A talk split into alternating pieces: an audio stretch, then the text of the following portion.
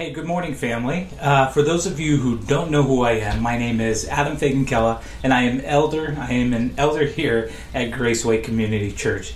Uh, I'm excited to be here with you uh, as we work through the book of Acts. Uh, this morning, I'd like to get started by just doing a little bit of a recap uh, from some of our readings this month, uh, as well as kind of address our current situation.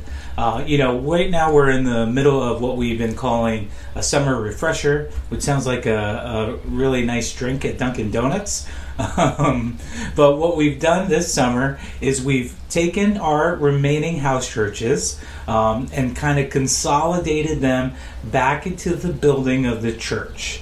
Um, now, as we're doing this, we're, we're, we're looking to accomplish a few things. Um, the first thing that we're looking to accomplish is by kind of consolidating some of these groups, is looking to really re energize people, um, looking for a, a way just to kind of help us to have a little bit of more fellowship. You know, during the summer, there are a lot more vacations, uh, people coming and going.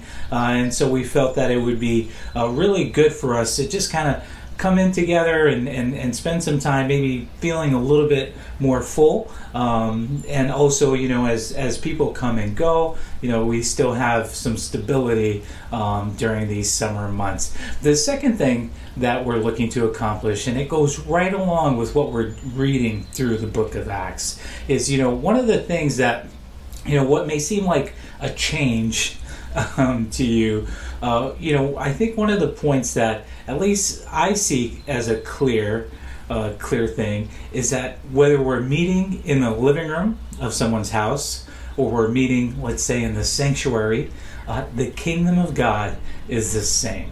And so, what we would like to be doing this summer as we're meeting together uh, think of Antioch in the in the Book of Acts, where you see just this multi-dimensional international church, and it was actually a sending point for Paul and Barnabas, and they, it was a place where they would come to and come through frequently.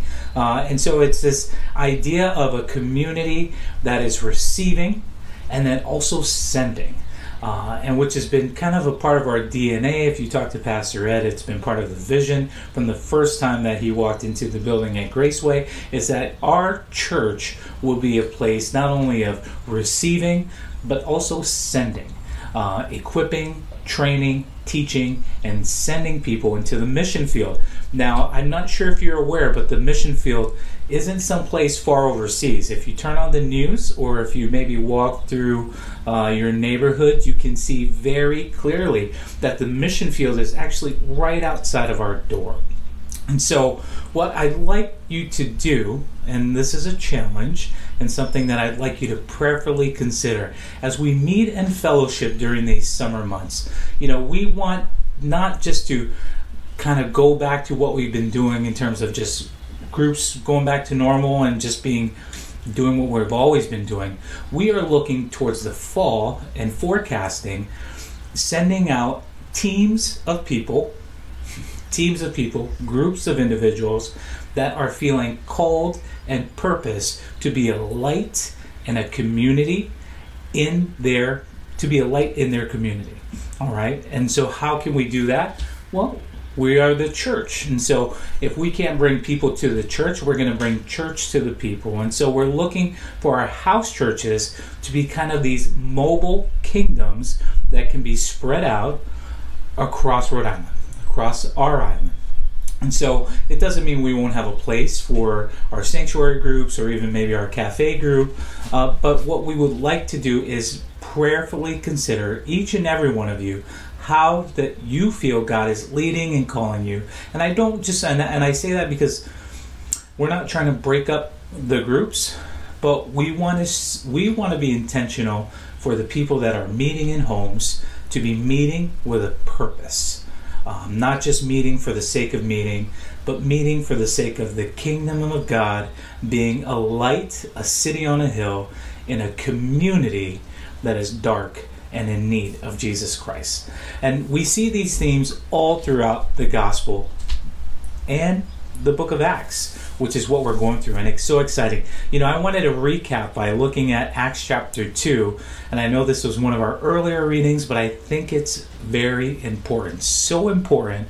I'm going to read it, and then I'm going to take a little bit to talk about it again. Acts chapter 2, verse 42. It says, And they devoted themselves to the apostles' teaching and the fellowship, to the breaking of bread and the prayers. These are four things that the early church really focused on.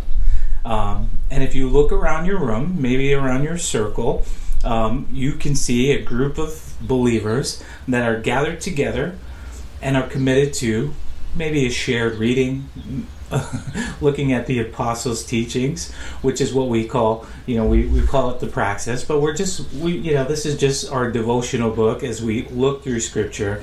Um, and Ed Senior does a great job putting this together and, and, and sharing some thoughts to help guide us through some of the things we read that may be difficult to understand. Uh, but it's also a tool for us to commit ourselves to the apostles' teachings. Second thing in here is the fellowship. And so, this word fellowship or koinonias is something that we are really believing in, and so much that we're saying, hey, we, we want to do this well. So well that we're going to prioritize our fellowship and maybe try to meet in smaller groups. um, where we can sit around and look at each other and, and get to know one another and try to build that rhythm, that friendship, of fellowship and life in the church. And it's not natural for some of us because it takes kind of a breaking of some old patterns, some old traditions. Um, but we believe it's important, and you know what? We're committed to this because uh, you know, most importantly, we are a family. Uh, the third thing that they committed themselves to is the breaking of the bread, which is what we would call communion today. So, sharing communion together, and by sharing communion, what are we doing? We're remembering what Christ has done. And so we're tethering ourselves, we're anchoring ourselves, our heart, our soul, our spirit, uh, to what Christ has done on Calvary, what Christ has done on the cross. And we're saying that this moment in time is going to be the central piece of our identity. It's going to be the central piece of what our mission and focus is. And then the last thing that they devoted themselves to is prayer. And so these four things we believe is so important that we're actually changing the way we do church because we're focused and centered on these four things. And it's not something new. We did not make this up. If anything we we feel that the church has maybe lost its way. Um, you know we're so accustomed to this modern traditional service uh, where we look to kind of a, a building or or a staff uh, to fill our needs. And so something that we can just show up, receive what we need to receive, and then go about our day. So we're, we're, we're changing that, and it's, it's on purpose. It's on purpose because we believe that as we look together to the person of Jesus Christ, that we will be changed. And not just changed personally, but changed as a family. And so, one of the beautiful things that I love about this summer refresher and what we've been doing is we believe that God is making us moldable. You know, we, the church and the body of Christ, and you can see this through Acts, and I love this about it. And if you look through Acts 8, after Stephen was martyred, you see Paul or Saul standing there with his coats at the coats of Stephen at his feet and he's just you know it kicks off something it kicks off the persecution of the church but then you see all these stories in acts of philip and peter and john and you see god working through all these different people you know last week one of the verses that was was mentioned by ed senior um, was in john 14 where jesus says you know for for even for those will come after me that will do even greater works than me. You know, you think about that greater works than Jesus. How is it possible to do a greater work than dying on the cross? It's it's, it's not. If, but it's not possible if you're thinking of in terms of one person. But it is possible if you think of it in terms of the body of Christ, which we are called to be as one, united, working in different ways with our own passions, our own set of skills, and bringing those things to the table, to the altar, as a living, living act of worship and sacrifice for our God and our King. And so these are things that we're looking to permeate through what we do, and these are things that don't happen overnight, but we are committed to this process for you and for us that we can grow together and ultimately what? Be blessed. Okay? Because we believe that when we operate in this, that God's Spirit will be poured out. John 20, 22. Ask Deacon Mike about that scripture and he'll tell you probably more. John 20, 22. Jesus breathed his Spirit and it was poured upon them. And then John 20, 23. So that they may proclaim the forgiveness of sins. And that's exactly what we see here in the book of Acts. You know, I wanted to highlight one thing. I don't want to make this video too long, but I did want to tease out a couple of things. I wanted to tease out what the gospel specifically is. What is the message that Peter, Paul, and these people were preaching and writing about? And what was the what were the listeners, not not us in this modern time, but what were the people in the first century? What were they understanding? What were the things that they were receiving when they're teaching? You know, for, for me, the gospel has always been growing up, it's it's always been about going to heaven.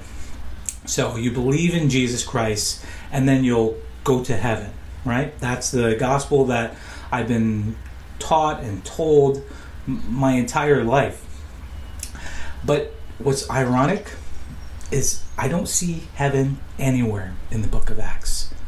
Nowhere do I see that you believe in Jesus and then you go to heaven. That's not the message that is being proclaimed. And so it's curious to me that if that's the message that I've been told what the gospel is about, you know, you believe in Jesus and you won't go to hell, believe in Jesus and you go to heaven and then you're saved, you're like, oh, sweet. So how do I be saved? Okay, so I believe in Jesus. I'm going to go to heaven. Okay, so now I got to be good so that I can keep my ticket. I can keep that that pass that I have. I can put it in my pocket. And so on the last day when I die, I say, hey, hey, hey, I, I believed in you. Here, here you go. Here's my here's my ticket to heaven. That's not what the scriptures say. And so let's go into that a little bit more. And so, what I want to do is, I want to talk about this word forgiveness of sins. What did the words forgiveness of sins mean to them? Now, to understand that, we have to understand where the Israelites were, where the Jews were, what were they going through? And we have already talked about this when we went through the book of daniel is they were living in exile. And so they were captured and taken away by babylon and persia and then ruled by the greeks and then ultimately now being occupied by rome. And at some point they were able to go back to jerusalem and they were able to reestablish the city and even build another temple but it was not it was not the same right? Something was still missing. God was still not present. And you see that these things that occurred from them being taken from their land, carted away to scattered off nations, was actually foreseen by the prophet Moses in Deuteronomy. And so in Deuteronomy, we see these blessing and curses that were laid out at the very end for the people to choose. If you follow my law, the Torah, if you follow the instructions, you will be blessed. If you don't follow the instructions, you will be cursed and ultimately, you know, be exiled. that was the curse. Part of the curse was that they would be taken away as slaves and captives and brought out to these other nations. And so, this message of forgiveness of sins comes from Deuteronomy. All right, so let me look in Deuteronomy chapter 30. So we see this in 28 29, but I'm just going to read a little bit from Deuteronomy chapter 30. It says, So it will so it will be when all these things have come upon you, the blessing and the curse which I have placed before you, and you call them to mind in all the nations where the Lord God has scattered you. And you return to the Lord your God and obey him with all your heart and soul in accordance with everything I am commanding you today, you and your sons. Then the Lord your God will restore you from captivity and compassion, have compassion on you, and will gather you again from all the peoples where your Lord where the Lord your God has scattered you. In any of your scattered countrymen are at the ends of the earth, there the Lord will gather you, and from there he will bring you back. The Lord your God, who who will do it? The Lord your God, Yahweh, will bring you into the land which your fathers possess, and you shall possess it, and he will be good to you and make you more numerous than your fathers.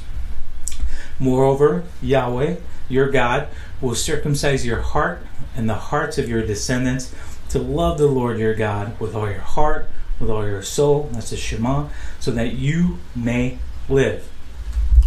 Stop there. so in Deuteronomy, before any of this ever happened, Moses called it. And and why did he call it?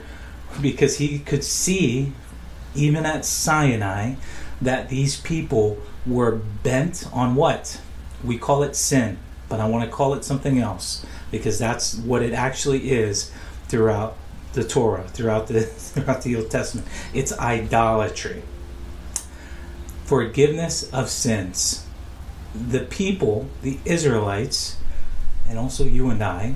So when, when we hear forgiveness of sins, we think, oh, the thing I did last summer, or you know, the the thing I did, or I cheated on my tests, or I lied to my friend, or you know, when, when we hear sins, we personalize a sin as something, and we think of ourselves.